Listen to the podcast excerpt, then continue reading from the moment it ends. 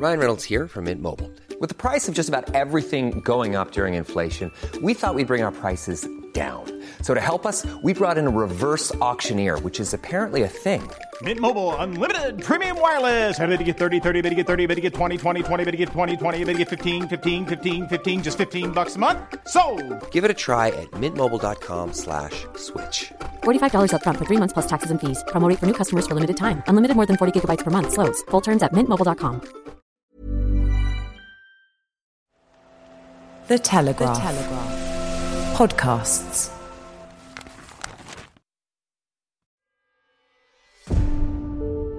Churchill, the Great Orator. A Telegraph podcast in association with Universal Pictures' Darkest Hour. Episode 2 We Shall Fight on the Beaches.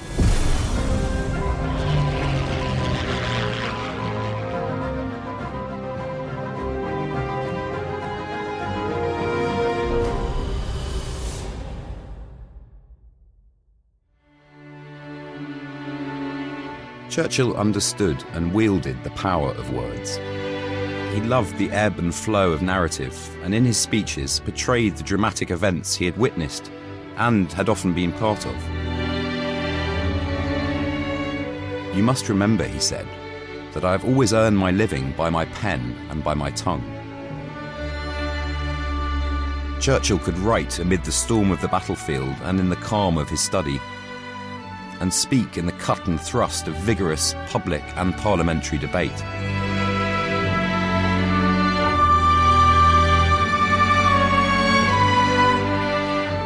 Words were his most persuasive weapon.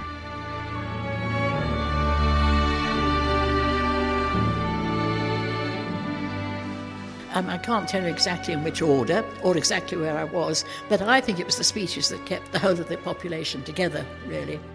Hello, I'm Joy Hunter, and I worked in the underground war rooms till the end of the war, and I was a shorthand typist. There was a lot of dissension at the top, and of course, we were in dire distress, threatening to be invaded for years on end, uh, worried about the convoys, and then fighting on so many different areas of the world. And if you, you saw the results and how people were against it, and how I think it was Halifax, a number of other people wanted to surrender give in and say we can't do this, because people seem to forget we really hadn't got over the First World War. You know, there'd been the Depression, and the soldiers who'd been wounded were never looked after, begging on the streets. So I, th- I think, I'm sure, in fact, that he played the major role, despite all the bravery of other people, because he inspired the civilians. Looking back, I'm quite sure, I mean, these speeches still make my back shiver, because they were, they were what was needed. Sir, I have myself full confidence that if all do their duty, if nothing is neglected, and if the best arrangements are made, as they are being made, we shall prove ourselves once more able to defend our island home, to ride out the storm of war, and to outlive the menace of tyranny, if necessary for years, if necessary alone.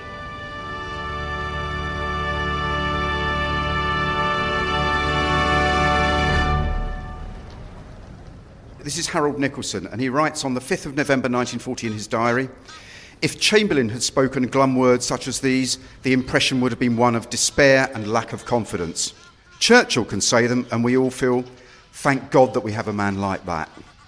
My name's Harry de Quetteville. I'm the comment editor at the Daily Telegraph, and I'm here today with James Taylor, the curator of the Churchill War Rooms, on the very edge of St James's Park.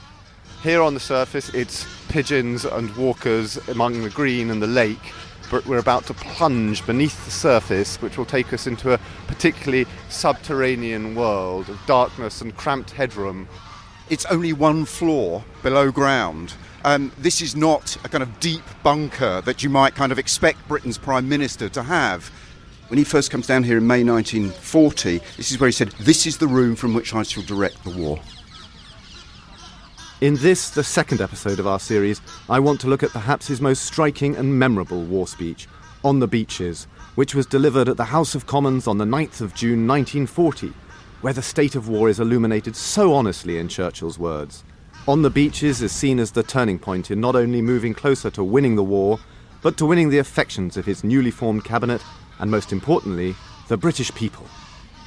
We heard from the late Martin Gilbert at the very start of this episode, where he declares, Words were his most persuasive weapon. Let's go down those short steps into what was the throbbing heart of the operation against the Nazis, the bunker where Churchill led the campaign against Germany.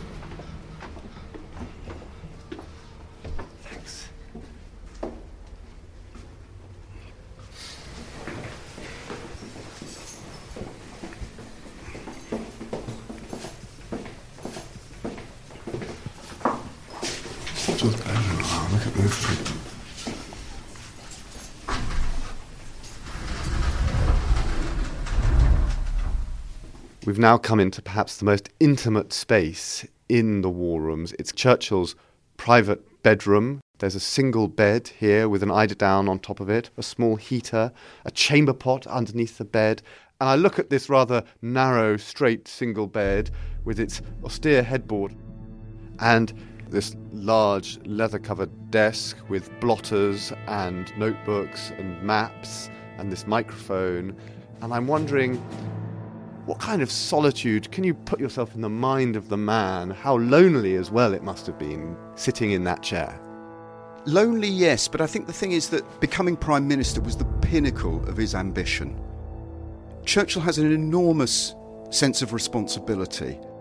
And it's extraordinary, isn't it, that relationship between the intimate, the private, the personal. This is the place he would have sat, slept, eaten his breakfast, and then the place where he also had a lifeline to the world, where he told the British people the course of the war. He's very sincere and very straightforward with what he's saying. He's not delivering false promise, but he is giving hope. I think that by and large he'd met the public mood. There's a resignation and a realization that Hitler cannot be negotiated with. Well, now Germans are dive bombing a convoy out into sea. There are one, two, three, four, five, six, seven German dive bombers, Junkers 87s. There's one going down on his target now. Bomb. No, missed the ships. He hasn't hit a single ship. There are about ten ships in the convoy, but he hasn't hit a single one. There you can hear our anti-aircraft going at them now. There are one, two, three, four, five, six. There are about ten German machines dive bombing the British convoy, which is just out to sea in the channel. I can't see anything. No, we thought he got a German one had been got then, but now the British fighters are. I'm Nicholas Soames. I'm the Member of Parliament for Mid Sussex. He did realise that you were not going to get anywhere without pretty much telling them the truth. He could never tell them the whole truth, but he did.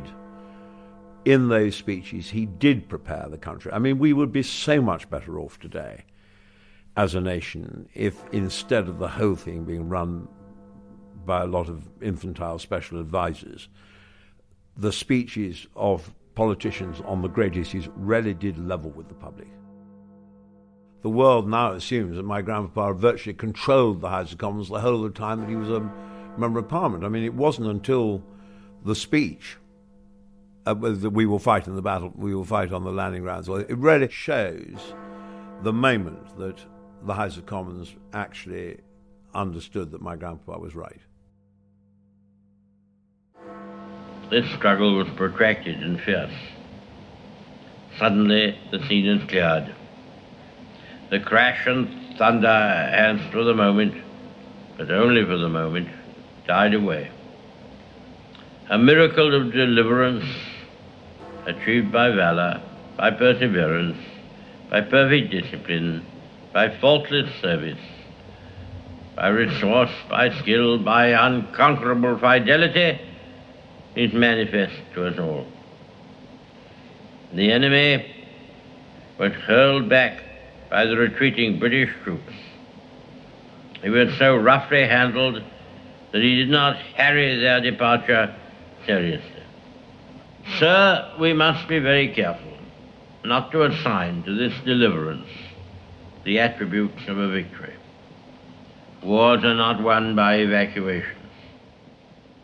But there was a victory inside this deliverance. You require the great performance of an actor. I'm going to try and read a little passage here where he, these rolling lists of language. He says in one sentence, the miracle of deliverance achieved by valor, by perseverance, by perfect discipline, by faultless service, by resource, by skill, by unconquerable fidelity is manifest to us all. Now, you have to take a deep breath before you say Yes. that. You have to fill your lungs just to get through that. But it must have created this unstoppable momentum in the House when he was telling his MPs about it. Always outlining the serious of the situation, but reassuring people with the we'll get through it together. That mercurial power that somehow is so hard to diagnose and characterize that he's just got it. So these speeches are him meeting the British public in the middle. He actually didn't pull any punches and he didn't hide things, he didn't cover things up. I mean, obviously, certain things had to be covered when you're running a war. You can't let everybody know all the secrets. But he, he rallied the troops, really, if you use an old fashioned phrase. You know, when people were down and depressed, they'd turn on the jolly old wireless and listen to Churchill. And then you sort of felt better. He managed somehow, even over the air, to convey a feeling of, of um, compassion for the people who had been hurt, but also a feeling of, of um, you know, get up and go. He was he wasn't a, sort of a saint or an angel. Um, he could be sort of very obstreperous and difficult and not particularly understanding of other people's difficulties. My name is Richard Toye, and I'm Professor of Modern History at the University of Exeter and author of three books on Winston Churchill. Um, at the same time, I don't think that he was you know, sort of laid low by depression at this, at this stage. He was incredibly active, incredibly busy, undoubtedly incredibly stressed. Uh, but I think that uh, he, he was at the top of his game at this particular moment.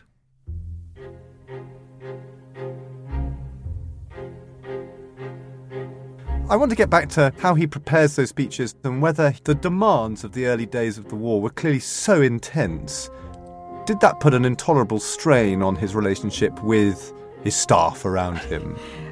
He's got sort of insatiable curiosity. He famously drank a lot. My name's Jean Seaton, and I'm a professor of media history at the University of Westminster.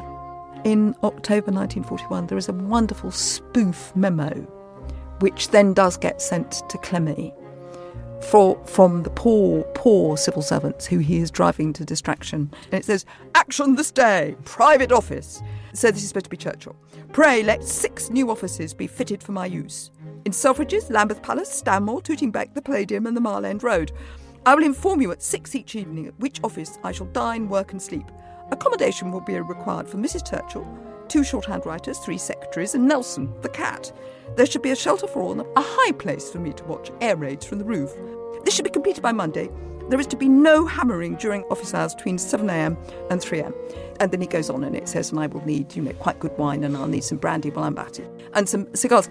And that shows a spirit of pretty exasperated affection, but also a sense of people who were being pushed. And later, Clemmy writes him one of those wonderful letters from a marriage in which she says, Look, actually, darling, you're pushing people and you are being brusque and bad tempered, and I would want those around you to love you.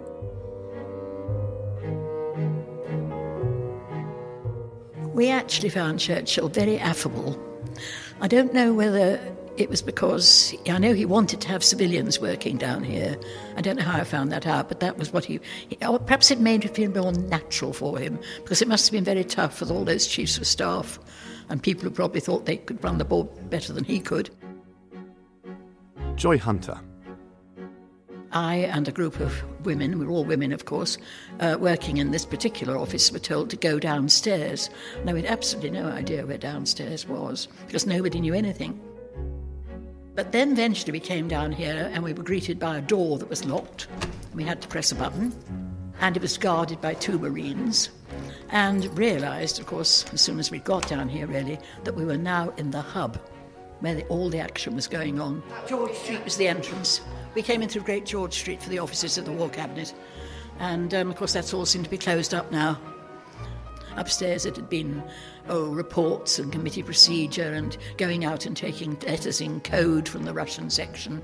But in actual fact, down here, it was much more immediate because I was in the Joint Planning Secretariat, which was uh, directly responsible for the plans for the invasion, of course, and troops. So we had all sorts of information, like where all the different troops were stationed in the country. We knew where the Americans were and the Free Poles and the Free French. We knew what their movements were. We knew the date or the possible dates for D-Day, depending on the tides and the moon. Um, so actually, when it happened, I think I had a sort of feeling like a cork popping out of a champagne bottle with relief because there'd been tremendous tension, as you could imagine. And then, following the, the relief that it actually got going, um, the horror of all the things that went wrong, the casualties and the mistakes that were made. And, and of course, we met Churchill frequently in the corridors because there was only one way in. And he always spoke. He'd say, Good morning, Mr. Churchill, or Good morning, Prime Minister. And he'd always say good morning back, whereas a lot of the other officers didn't even look at you. And sometimes he'd stop and have a little chat. For instance, if there'd been a, a raid in the night, um, where, was my where I lived was it all right? Where my family affected? Have we been bombed? You know, were we okay? Sometimes he'd say, "How do you think it's all going?" You know, he was a tremendous hero. Obviously, made a tremendous impression on everybody. And um, I mean, even then, and certainly looking back, I can see that really without him, we, we very nearly surrendered before we even started. We shall go on to the end. We shall fight in France. We shall fight on the seas and oceans. We shall fight with growing confidence and growing strength in the air. We shall defend our island, whatever the cost may be. We shall fight on the beaches. We shall fight on the landing grounds. We shall fight in the fields and in the streets. We shall fight in the hills. We shall never surrender.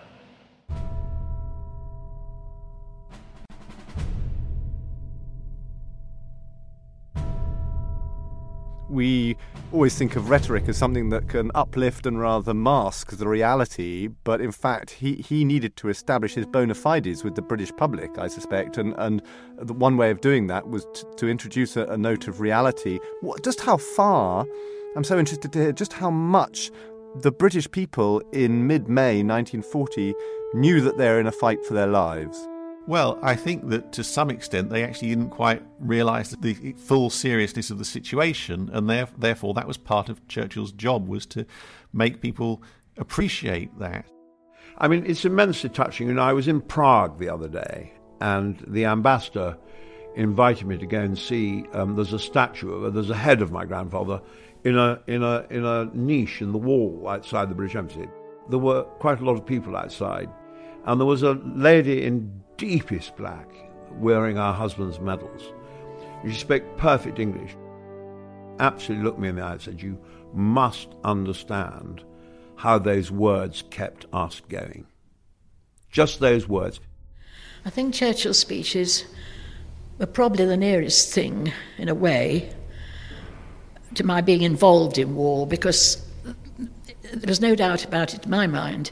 Um, they, they they kept the civilians going, and the civilians, after all, in a war, are often have greater casualties than the military do, especially if there's an air raid. The thousands can be lost in a night just like that without any warning. And, and that's a very devastating thing to happen in towns like Coventry and Birmingham and Liverpool and Manchester and Newcastle and Hull, uh, you know, it, it's, if people haven't been through that and heard these things whistling through or, or seen places next door going up or going home, as some of the women did that I worked with, they'd go home at night and find the house had gone. You know, they'd come to work the next morning. And it, that's not easy. So I think, he was, I think he played an absolutely vital part as far as I'm concerned. The way he came over to me was as a, a bloke who held us all together.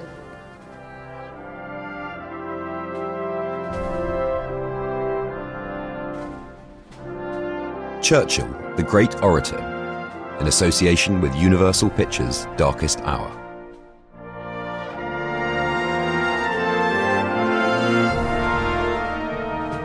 He was a great lover of the English language and he knew how to use it. Why, Yes. about it now. He borrows from Kipling here as well. Does he? The, the fighting on the beaches. I'm just trying to quickly find. It's Jungle Book where Kipling describes seals who fought in the breakers, they fought in the sand, and they fought in the smooth, warm basalt rocks of the nurseries. And so Churchill takes that and reworks it. Yes, he's a magpie for great language, isn't he? Yes. And great phrases. He's someone who will just listen out, store something up. Oh, I can recycle that. I can use that later. Yes. I think one of the great achievements of the speech is is that he's placing the citizens of Britain on a historic stage. So he, he comes back to kind of lines from Henry V and thinks, oh, arm yourselves and be ye men of valour. Um, so he's, he's placing the listener within a historical continuum of victories. Of course, arm yourselves and be, and be men of valour is Agincourt, a famous British victory. So what he's in essence doing is making everyone a Nelson or a Henry V or a Wellington. So I think this is, again, it's, it's, it's sublimely clever. He was playing a role. I think he saw himself as the ultimate bulwark of Western civilization, of the great empire. I don't think he invented these phrases. I think he very genuinely felt them. My name is Anne Sebba, and I'm a historian and biographer of Churchill's mother, Jennie. If you look at his speeches, the number of times he refers to the word island, this great island. Now that's a- Shakespearean, you of know. course, it's a Shakespearean echo of John of Gaunt's This Sceptred Isle, but he is trying to paint a word picture for his audience. And don't forget, they were only listening to him on the radio, and many of his speeches in Parliament were not recorded simultaneously. So I, I think this belief in Uh, the island mentality was very definitely something he felt and he needed by constant repetition to convey it to his audience. you know, there's almost a kind of childlike enthusiasm and a wonder and understanding of Britain's history, and it's a very Churchillian understanding of Britain's history that he brings to the fore here at just the right time. Now, paint a picture for us of what the public was doing, how they were received. Presumably, this is a time, obviously, before television, before certainly common television anyway. And so people were camped around radio sets, they were sort of listening to them in pubs, in air raid shelters. What, was, what, was, hap- what was Uh, happening? sometimes, yes. I mean, it depends because not all of his speeches were broadcast, and I think there's a sort of popular misconception that he was on practically every night of the war, if you like, and that every speech that he gave would have would have been recorded uh, and and broadcast, which was not the case. Um, probably the most famous example of one where everybody would imagine it's broadcast was broadcast, but it wasn't, is the "Fight Them on the Beaches" speech, where he gives it in the House of Commons, and um, he uh, then you know doesn't re- record it or broadcast it. Rather, the newsreader that evening um, do, you know, reads out excerpts on the nine o'clock news bulletin, um, and then Not quite Chur- the same delivery. No, indeed not. Uh, although some people apparently did find it moving even in, in that form. And so Churchill doesn't actually, re- of course, you, you, you know the recording, but of course that recording wasn't made until 1949 when he was laying it down for to the purposes of posterity of, to, for, for gramophone records. Sir, I have myself full confidence that if all do their duty, if nothing is neglected, and if the best arrangements are made, as they are being made, we shall prove ourselves once more able to defend our island home, to ride out the storm of war, and to outlive the menace of tyranny, if necessary for years, if necessary alone. There was aircon of a sort, but it wasn't very good, and of course, a lot of people smoked. Luckily, you could always tell when Churchill was in the building because nobody quite smoked his his um, type of cigar. But there was a lot of cigarette smoking, and of course, there was also um, electric light all the time, which is very tiring, and strip lighting, which is much worse than this, really. So it, it I suppose they weren't the most comfortable of circumstances. And here you've just pointed out a cigarette lighter which looks like a, well, it looks like a front doorbell. How does it work? You can see a light switch next to it or a, a button for a light. You press that, and then that would um, heat up the element in here, and then that you could take a, a, a light for a cigarette from that. So it heats a coil Yeah. almost like a, as in a kettle or something, and Yeah. you press that, you heat up the coil, and you press your cigarette to the electric coil. Indeed, And that's to prevent naked flames That's down? exactly, exactly. Bearing in mind that we're near an awful lot of paper at the moment because we're just coming into the map room. The dedication to tobacco in those Yes. days knew Yeah. no bounds. I'm looking at a green baize table around which maybe six or eight military officers might have been able to sit, and a large map of the world on the wall at the end. All of these pins and pieces of string, these represent men and women who are fighting for Britain, not just from Britain, but also um, from the Empire. And Churchill was always acutely aware of the lives that were at stake here. Um, he was a very emotional man, and he knew what he was doing, and the fact that some of his decisions might cost lives. There's that famous example early in the war with the evacuation of Dunkirk, where he effectively sacrifices Calais to get the absolutely. to create a diversion. He knew that he was sending four thousand men to their deaths, effectively.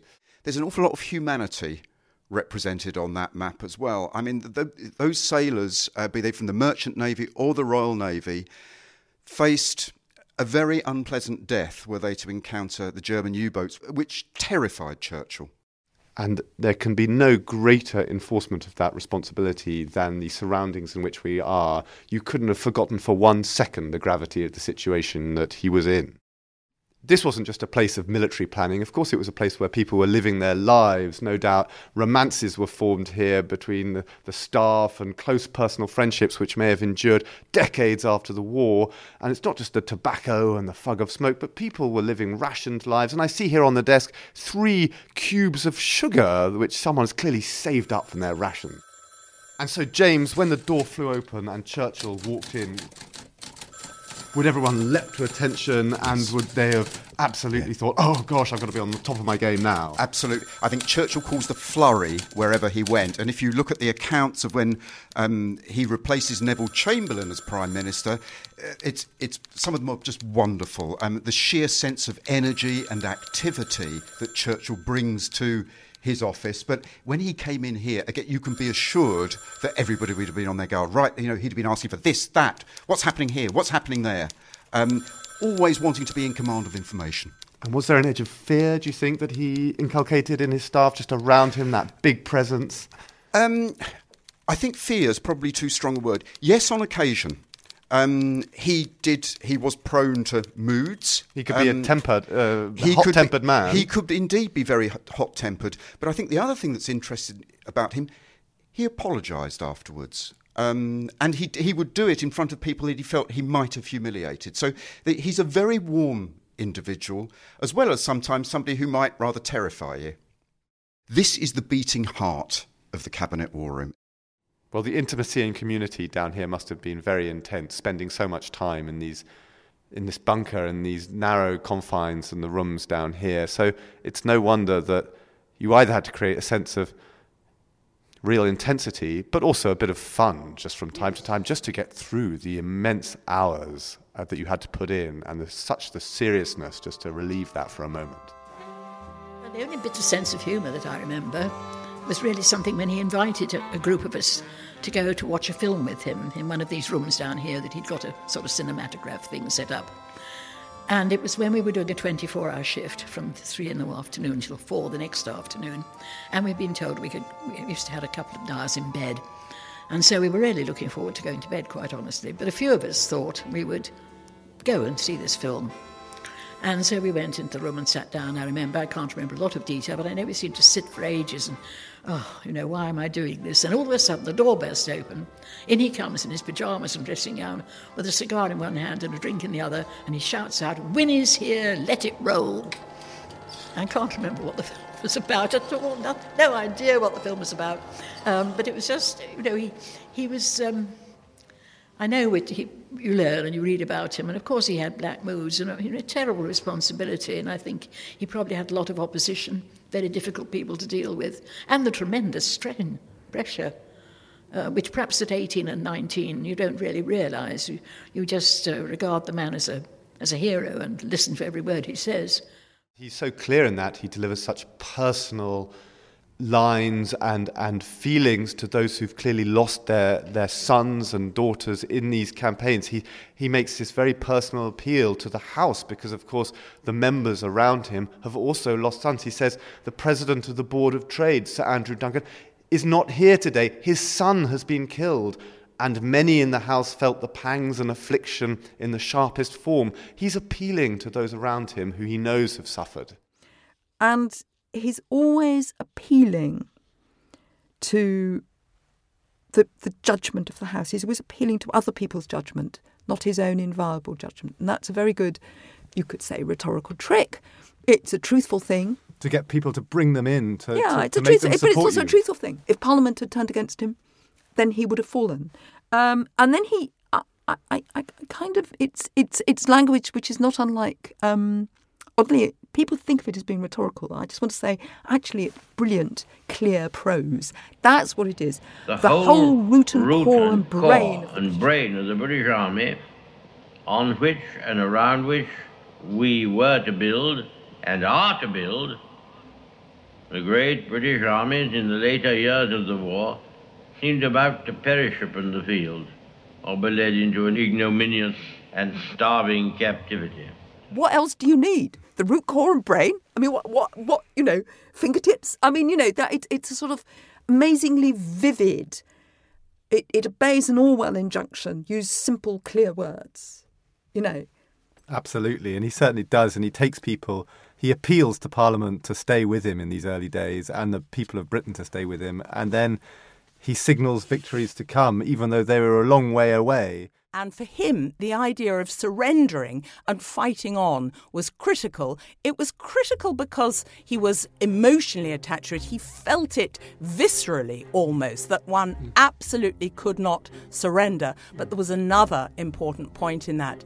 And, and in that famous speech of fighting on the beaches and fighting on the landing grounds, people often forget the absolutely vital coda which is we shall never surrender because that was a message to America who had not yet joined in the war. America was still neutral. Churchill was desperate to get America to join in the war. He knew that was the way to win and he needed to show America and the world don't worry, even if the French give in and sign an independent peace, we will never surrender. We'll fight on alone, but of course we hope that we won't have to, that you'll join in. It is not given to us to peer into the mysteries of the future. Still I avow my hope and faith, sure and inviolate, that in the days to come the British and American people will, for their own safety and for the good of all, walk together in majesty, in justice, and in peace. There is that extraordinary conclusion to the "We shall fight on the beaches." I, just listening to it, even today, it, it, it, the hairs on the back of one's neck stand up because he withdraws. You know, we shall fight on the beaches, on the landing grounds, in the streets, on the hills. You're getting sort of further and further inland, and then, if necessary, if everything goes wrong, we shall fight on the seas in, in, on our empire, defended by our fleet. And then, if that goes wrong, then This the, the the most- new world shall this- come to the rescue of the old. And you really do. The most important, I think, the most important segment of many of his speeches. This island, or a large part of it, was subjugated and starving. Then our empire beyond the seas, armed and guarded by the British fleet, would carry on the struggle until, in God's good time, the new world. And if you listen to Churchill make that speech, he really gives the new world everything. All the emphasis of the speech goes into that. And he genuinely believed that if the worst happened and Hitler invaded and we were occupied by the Nazis, that it really would not be long before the new world came to the rescue of the old.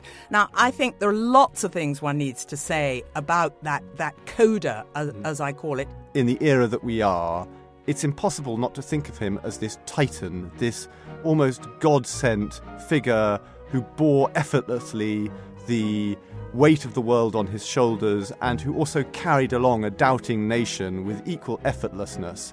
But I, I suspect that that wasn't the case, that at the time, both in his own mind and in the mind of the British people, there were far greater doubts.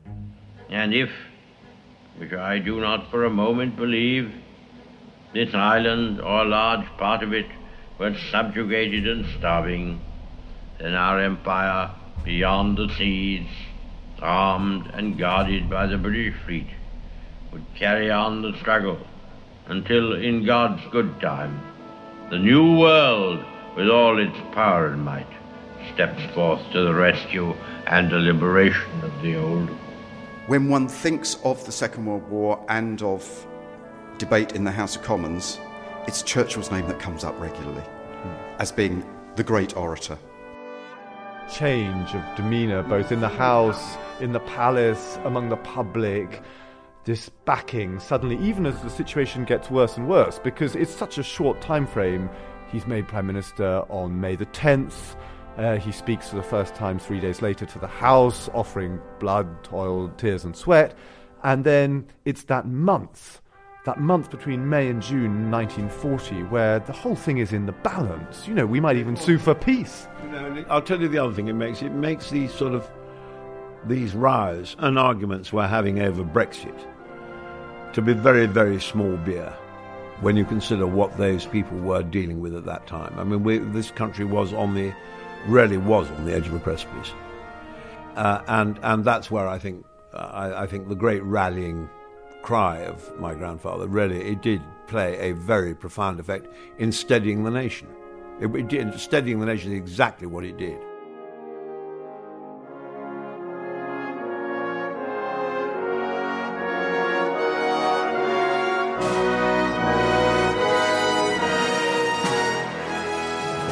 Churchill, the great orator, was presented by me, Harry de Quetteville, and produced by Sue Bowerman. It was a blanket production for The Telegraph. To make sure you don't miss an episode of Churchill, the Great Orator, subscribe on iTunes or your preferred podcast host. And please do leave us a review.